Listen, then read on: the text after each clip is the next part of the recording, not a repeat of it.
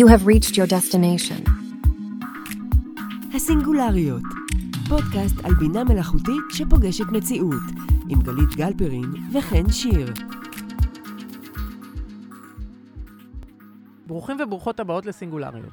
אני גלית גלפרין. אני אוהבת לבנות מוצרים, ובשנים האחרונות אני מוצאת את עצמי עוסקת לא מעט בבינה מלאכותית, איך היא משתלבת בעולם הזה שלנו, לא רק במוצרים, אבל בעיקר איך היא יכולה לענות לנו על צורך כלשהו ולהשתלב בעבודה או בחיים שלנו. ואני חן שיר. גם אני בונה מוצרים במקצועי ואוהבת מוצרים, גם כאלה שאין בהם טיפה טכנולוגיה, כמו יין, מטבחים, כדרות, ואני גם אוהבת לדבר. מאוד מאוד אוהבת לדבר. ואחרי כמה שיחות על כוסות קפה ויין, הבנו שיש כאן משהו שהולך להשפיע על המון תחומים בחיים. אז החלטנו לצאת למסע. בפודקאסט נחקור את המפגש בין כלים של בינה מלאכותית לתחומי חיים שונים. בכל פרק נעסוק בתחום אחר, ובחרנו להתחיל דווקא מהתחום של חדשות, שפוגש את כל אחד ואחת מאיתנו ביומיום. איך אנחנו צורכים, מה אנחנו צורכים, ואיך כל התחום הזה יכול להשתנות. בואו נתחיל. אנחנו רואים פה מגמה שאנחנו רואים בהרבה פעמים, ראינו הרבה פעמים בעולם קורית. כל פעם שטכנולוגיה חדשה נכנסת לחיים שלנו, היא ככה מזעזעת אותנו, מזיזים לנו את הגבינה. יש איזה משהו, אני חושבת שהוא מואץ עם היציאה של ChatGPT. מה שקרה בדצמבר 2022, זה בעצם איזושהי האצה של כל עולם הבינה המלאכותית, כל ה-AI תפס מקום ב- באמת בידיים של כל אחד מהאנשים, ואני חושבת שכולם הבינו שמשהו כאן הולך לקרות. ראינו את זה גם בעבר, זאת אומרת, אנחנו רואים בכל טכנולוגיה חדשה, ש-MTV נכנסו וכולם אמרו, video kills the radio star, והיו בטוחים שהרדיו הולך למות, הרדיו לא מת, עבר לנישה ועשה את שלו. ונשאר uh, בנישה של הפודקאסטים. בואי, כן. אנחנו פה זה סוג של רדיו. נכון. עבר מדיום. עבר אבל... מדיום, כן, למרות שהסיפור לדעתי של מה שאת אומרת, ומה שחשוב באמת להבין, זה שכל שה... הטכנולוגיות האלה, הסיפור שלהם זה הנגשה. פשוט אף אחד לא חשב שבינה מלאכותית, שיש איתנו כבר uh, לא מעט שנים, כן? Uh, הדבר הזה, זה דברים שמפתחים אותם ככה משנות ה-50, זה לא מהיום. ההבדל המאוד גדול, שאם עד עכשיו היו uh, אנשי אלגוריתמים, מהנדסים, מפתחים, כל האנשים המקצועיים כביכול שעובדים על הדבר הזה, פתאום יצא ממשק שמנגיש לכולנו שירותים כמו ChatGPT, שמאפשר לנו בעצם לכתוב טקסט בשפה חופשית ולקבל איזשהו מענה. פתאום הדבר הזה הולך ומשתלב לנו במנועי חיפוש, פתאום אנחנו יכולים לייצר תמונות מאפס, וידאו מאפס, והיד עוד uh, נטויה. ובגלל ההנגשה הזאת, אני חושבת שזה מקום טוב לפתוח ולהגיד שכן, צריך לדבר על זה, צריך uh, להנגיש את הדבר הזה לעוד ועוד אנשים. זה מאוד מסקרן, ונראה לי שזה מה שאנחנו נעשה פה, אנחנו פשוט uh, נפרום דבר-דבר, ונביא אנשים שממש זה נגע להם ב... בתחום העבודה או בתחום מסוים בחיים שלהם. ונראה ביחד איך, איך אנחנו מתמודדים עם הדבר הזה. שתינו מנהלות מוצר, צריך להגיד את זה. שתינו אוהבות לגעת בהרבה מוצרים, לחקור מוצרים, לחפור פנימה בכל מיני תחומים בחיים, גם שקשורים לניהול מוצר קלאסי בעולם הטק, אבל לא רק. אבל האם בכלל חשבנו אי פעם מה הדברים האלה עושים לתחומים שאנחנו רגילים לצרוך, כמו למשל חדשות? אני חושבת שהדבר הזה שהוא חדשות, שהוא איזשהו נושא משותף לכולנו, ואנחנו רגילים לצרוך אותו ברמה היומיומית, הוא נורא מעניין. כי בעולם החדשות המסורתי, יש מערכות שאנחנו בעצם עובדים איתן כדי בעצם לצרוך תוכן, או שאנחנו הולכים ועושים מחקר ומראיינים אנשים. וכשאנחנו עושים עבודה ידנית, זאת אומרת, גם את וגם אני למדנו תואר בתקשורת. בתואר בתקשורת, מה שעושים זה הבסיס לעיתונאות. בהתחלה, מה שאת עושה, את בעצם לומדת איך לראיין, איך לחקור, איך למצוא תוכן, איך לערוך תוכן ואיך לכתוב כתבה. ובכלים החדשים מעניין להבין איפה בעצם נוצר המתח הזה בין מה שעשינו בעבודה הידנית לבין מה שקורה בכלים אוטומטיים. ואיפה בעצם עוברת הוולידציה הזאת שאנחנו מקיימים כבני אדם על התוכן שאנחנו קוראים. אז הייתי שמחה, שמחה ממך לשמוע מה קורה עכשיו, כאילו איך עכשיו זה בעצם נכנס לחיים שלנו, אחרי שאנחנו יודעים מה זה עולם מסורתי של תקשורת. אז קודם כל, אני חושבת שהדבר הזה משנה את ה-workflow של העבודה. זאת אומרת, זה לא שאנחנו לא נחקור יותר, אבל בהחלט אנחנו נוכל לייצר בתור מערכת של עיתון דברים הרבה יותר בקלות ודברים הרבה יותר מהירים, ובעצם אה, זה לא רק ברמת הכתבים, זה גם ברמת האורחים, זה גם ברמת הצלמים, זה גם ברמה של מי שעושה עימוד אה, לכתבות בעיתון או לכתבות באינטרנט. וכבר היום יש להם מערכות של עיתונים אה, אוטומציות וכל מיני נגיעות כאלה ואחרות עם בינה מלאכותית. אני כן יכולה להגיד שלמשל מערכות של עיתונים כמו בלומברג וכמו וושינגטון פוסט, כבר משתמשים בבינה מלאכותית, שוב, אולי, אולי קצת בסוף של התהליך שלהם, ולא כמו שהיום זה מתאפשר, אבל, אבל הם כן כבר אה, היו בודקים ומאמתים דברים אה, עם מנועים גדולים של בינה מלאכותית, יותר ברמה של התוצר, ולא ברמה של כלים שייצרו עבורם את התוכן.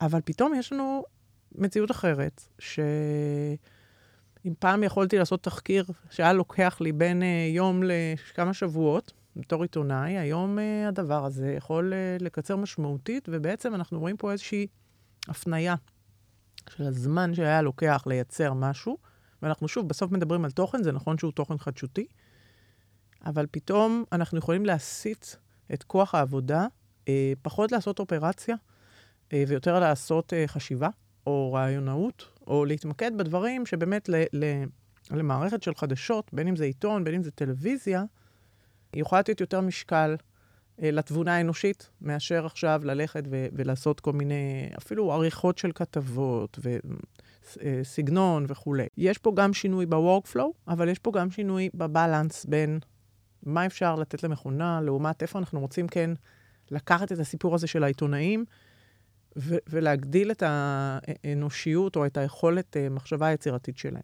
אז מה שאת אומרת זה. כתבים בעצם יצטרכו לשנות את התפקיד שלהם מאנשים שעושים מחקר, ואנשים שבעצם עושים תחקיר לצורך הסיפור הזה, ולשנות את הכוח, את כאילו, את העבודה שלהם למה? אני חושבת שהיצירתיות שה... תצטרך לגדול.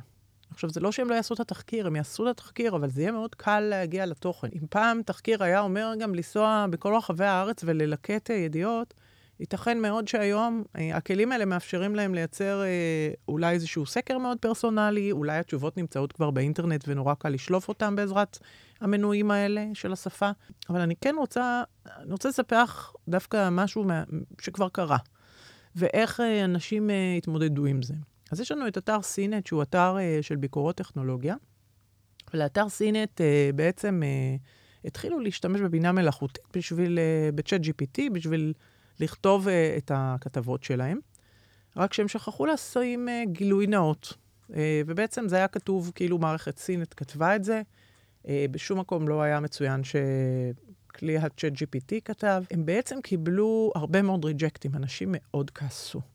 שזה גם שאלה שצריך לשאול אותה, למה בעצם, למה אנחנו כועסים? הרי כל אחד מאיתנו משתמש בדבר הזה אה, בבית, או לעבודה שלו. אבל גם, זאת אומרת, זה לא חדש. זאת אומרת, בלומברג משתמשת בכלים של בינה מלאכותית כדי לערוך את התוכן, כדי לייצר המון דברים שהם כבר היום, זאת אומרת, זה שנים כבר קורה, זה לא ש-chat GPT הוא הראשון. כן, אבל אני חושבת שיש הבדל, קודם כל, בכמות. דבר שני, בשימוש, כי, כי בסוף בעיתונים כמו במערכות הגדולות של בלומברג וכולי, הם היו משתמשים בזה בקצה, זאת אומרת, כבר אחרי שהם עשו את כל העבודה, וזה באמת היה עושה איזשהו אימות של נתונים, או דברים כאלה. לעומת לבקש מהצ'אט לכתוב את כל הכתבה כולה. והם לא ערכו אותה? כמעט ולא ערכו אותה, אם, אם אני זוכרת נכון, ו, ויתרה מכך, זה גם היה משהו שבסופו של דבר, כשהלכו ובדקו, אז מתוך אה, 77 מאמרים כאלה שנכתבו, שם טעויות ב-40, 41 מהמאמרים. זאת אומרת, חצי מהדבר הזה היה ללא מה שאנחנו קוראים בעיתונות פאקט צ'ק. זאת אומרת שאתה צריך לבדוק את האמינות, גם אם זה היה עכשיו מקור עיתונאי, ולא מקור שמקורו, מה שנקרא בבינה מלאכותית, במנוע שפה, שהוא מנוע סטטיסטי, חשוב להגיד את זה. אז בעצם אנחנו מבינים שאנחנו גם קיבלנו פה איזשהו תוצר שהוא לא תוצר אנושי, אבל גם שהאנוש לא היה אחראי מספיק כדי לבדוק את האמינות של המידע. מי חשף את זה בעצם? ש... שהכל היה כתוב על ידי GPT. יש לנו היום כלים שיכולים uh, לבדוק uh, טקסטים, אם הם נכתבו על ידי אדם או מכונה, אבל אני דווקא, דווקא רוצה לקחת את זה לכיוון השני שלו ולספר על BuzzFeed, שהוא גם אתר תוכן שלקח את הגישה הדומה אך השונה, וגם החליט להגיד, אה, כן, אני משתמש, הם עושים המון... אה, חידונים כאלה של בחן את עצמך ומתאימים תוכן, הם יודעים להתאים אה, תוכן פרסונלי. והם אמרו, תשמעו, אנחנו הולכים ל- לעבוד עם הדבר הזה, הם הכריזו על זה, במה שנקרא, בריש גלי. המניה שלהם קפצה כתוצאה מכך, זאת אומרת, אנשים מאוד התלהבו מזה. והרעיון שלהם היה, בואו נעשה סקרים שהאוטפוט שלהם הוא מאוד פרסונלי, הוא מאוד דינמי, אה, ובעצם העיתונאים שלהם עכשיו צריכים לעבור מלדעת לכתוב חידונים או כתבות שהן רלוונטיות לתחום תוכן הזה, ללכתוב פרומפטים למכונה. בעצם אה, זה הופך להיות המומחיות החדשה. אה, זה משהו שהוא חוסך להם הרבה מאוד זמן. פתאום אנחנו רואים ש... וגם מנכ"ל באזפיד התראיין ואמר, אני רואה את הכלי הזה ככלי להגברת היצירתיות. זאת אומרת, אני רוצה ליצור פורמטים חדשים, דינמיים, פרסונליים. אני רוצה שהעיתונאים שלי ושאנשי המערכת שלי יהיו מסוגלים ככה לייצר לי אה, רעיונות חדשים בעזרת הכלים האלה. אז ככה שהמציאות נעה בין... אה, ושוב, לא שאני משווה לא את באזפיד ולא את סינט למערכות עיתון כמו בלומברג או, או כמו הוושינגטון פוסט, אבל אנחנו כן רואים שזה מה שנקרא שני קצוותיו של אותו החבל. ועם זאת, זה נשמע אופטימי. זה באמת כזה אופטימי? לצערי או לשמחתי, יש שני צדדים לכל אה, נושאים. במקרה של חדשות, יש פה עניין אה, שנקרא automation bias. זאת אומרת, בעצם אנחנו, בתור אנשים, לומדים מאוד מהר לסמוך על מכונה. תחשבו רגע אפילו על חיפוש בגוגל, אוקיי? אנחנו בטוחים שגוגל הביא לנו את התוצאה הנכונה, את החמש תוצאות הנכונות, ויכול להיות שבכלל נפלנו קורבן ל... SEO מאוד מאוד מוצלח של אתר, וזה לא בהכרח מה שחיפשנו מלכתחילה. אז באותה צורה, מנועי שפה יכולים uh, בעצם לתת לנו משהו שהיום אנחנו קוראים לו hallucination, בעצם שהוא לא מחובר למציאות, אבל הוא נשמע מאוד מאוד אמין. וכשאנחנו מגיעים למצב של מערכת חדשות, זה משהו שחייבים לעשות לו פאקט צ'ק, זה משהו שחייבים לבדוק אותו. אי אפשר פשוט להגיד בתור עיתונאי, הנה הדבר הזה עזר לי כרגע לכתוב, ופשוט לשים אותו באינטרנט או לשים אותו בעיתון. זו בעיה מאוד מאוד גדולה. עוד בעיה שאנחנו צריכים לחשוב עליה, זה גם בעיה של uh, יצירת תוכן בקלות. זאת אומרת, מה זה עושה בקטע האתי? האם אני עכשיו יכולה לקחת ולהפיק פייק ניוז כאוות נפשי? אני יכולה עכשיו להרים uh, מערכת של עיתון, בלי להיות מערכת של עיתון, ולייצר כמות תוכן שהיא הרבה יותר גדולה משל העיתון. אז אפשר ככה לקחת את זה גם למקומות המאוד חשוכים. ובעצם לייצר איזשהו עולם מקביל. נכון. שבו המציאות היא לא המציאות שאנחנו מכירים. שאיך אנחנו בתוך הקוראים יודעים עכשיו מי כתב את זה, כמה זה מחובר למציאות, כמה זה נכון. יותר מזה, אני חושבת שברגע שאנחנו נציף את העולם בתוכן שהוא ממוצע, כאילו, בעצם מה שאנחנו נייצר זה המון המון תכנים שיוצרו על ידי ChatGPT ודומיו, ואנחנו נצרוך את התכנים האלה, ובעצם הם, הרי בעוד רגע הם מחוברים לאינטרנט. כרגע, נכון, ChatGPT לא מחובר. נכון, הם יהיו מחוברים כרגע, לאינטרנט. נכון. מחוברים לאינטרנט, ואז הם ימשיכו לצרוך את התוכן של עצמם, או של המתחרים שלהם, של המקבילים שלהם, ואנחנו נייצר איזה עולם שבו התכנים ממשיכים להיות ממוצעים, כי הם פשוט צורכים תוכן אחד של השני. כי אם בעבר אני הייתי ניגשת לתוכנה של אה, פידים, שכדי להשלים את ה... כי אני כעיתונאית הייתי הולכת כדי להשלים את התוכן שלי לאתרים שמביאים לי פידים, ואני מביאה מפה קצת אה, אה, וידאו, ומשם עוד איזשהו, אה, איזשהו ראיון, ואני מייצרת לעצמי כתבה שהיא שלמה, הם הרי גם יעשו איזושהי עבודה של חיפוש באינטרנט לצורך הסיפור, בעצם יעשו סריקה של הרשת, יביאו תוכן, ייצרו תוכן חדש, על סמך דברים שהם כאילו ממוצעים, ואז אנחנו נקבל איזו השטחה. של נכון. הסיפור, השטחה, וגם כנראה גם השתקה של דברים שקורים, כי אם אנחנו ממשיכים לצרוך את התוכן שצרכנו עד היום, אז אנחנו בעצם סוג של, יש לנו בליינד ספוט, אנחנו לא רואים את היתר. נכון, ו... יש פה עוד נקודה ש... שנוגעת יותר למי כותב. כי אם בעבר, אה, ולפחות איך שאני למדתי את זה, הייתה חשיבות לעיתונאי כעיתונאי, זאת אומרת, את כן באה וקוראת אה, טור דעה של עיתונאי ספציפי, כי את אוהבת את סגנון הכתיבה שלו, כי את אוהבת את השקפת העולם שלו, כי את רגילה, מהרבה מאוד סיבות. ועכשיו, אם אנחנו כולנו נשתמש בכלים האלה, אז איפה בכלל הסגנון האישי שלי? זאת אומרת, אולי הסגנון האישי יבוא לידי ביטוי ברעיונאות שיש לכל עיתונאי, אבל uh, זה בהחלט יהיה קשה מאוד להבחין uh, בין עיתונאי אחד למשנהו, uh, בהנחה שכולם משתמשים כרגע באיזושהי תוכנה שעוזרת לנו לסגנן את הטקסט, או לכתוב את הטקסט, או נותנת לנו תשובות על שאלות. או שיקרה כאן משהו אחר. יש הרי אנחנו רואים בכל כניסה של טכנולוגיה חדשה, היה איזה מין דיבור כזה שנכון ש-MTV נכנסו, אז uh, שהם יהרגו את הרדיו, video kills the radio stars. והרעיון הוא שבעצם טכנולוגיה חדשה שנכנסת, לרוב מזיזה הצידה טכנולוגיה ונותנת לה להיות נישה. ויכול להיות שכמו שקרה לפרינט שבמקום להיות עיתוני, עיתונים יומיים, בעצם מה שיש לנו היום זה מגזינים סופר מושקעים, ואנחנו חוזים בעידן שבו ה print הוא כאילו high-end, והוא, והוא לא החדשות היומיומיות. יכול להיות שזה בעצם מה שהאינטרנט עשה לעיתון. יכול להיות שמה שאנחנו נחזה בו זה עיתונאים שיש להם say משלהם, שבעצם הם לא נצבעו ולא נשטפו בסגנון ה-chat GPT, ואז אנחנו נקבל איזשהו משהו ייחודי, high-end, עיתונאים שכן נמשיך לעקוב אחריהם, ואולי יהיה, יש איזשהו זיק של אופטימיות. בהחלט. אני אגב רוצה לציין בעניין הזה, יש מקומות כמו Substack, למשל, אוקיי? שם הרבה מאוד עיתונאים כבר בחו"ל, לא בארץ, עברו לכתוב בו בצורה, בצורה עצמאית, זאת אומרת, באמת לשדר את הקול שלהם. אה, לא בדקתי כמה מהטקסט שם כתוב ב-GPT או לא, אבל, אבל זה כן יהיה מאוד מעניין לראות, כי אני, עכשיו שאני שומעת אותך, אני פתאום אומרת, רגע, אם אני בתור עיתונאי, שיש לו את הקול ויש לו את הרעיונאות, אלמד את כל הכלים האלה, אז אולי אני אוכל לייצר סוג חדש של חדשות, שהן באמת בעדשה שאני רואה. זאת אומרת, את המציאות, ולאו דווקא תחת איזושהי כותרת של מערכת עיתון.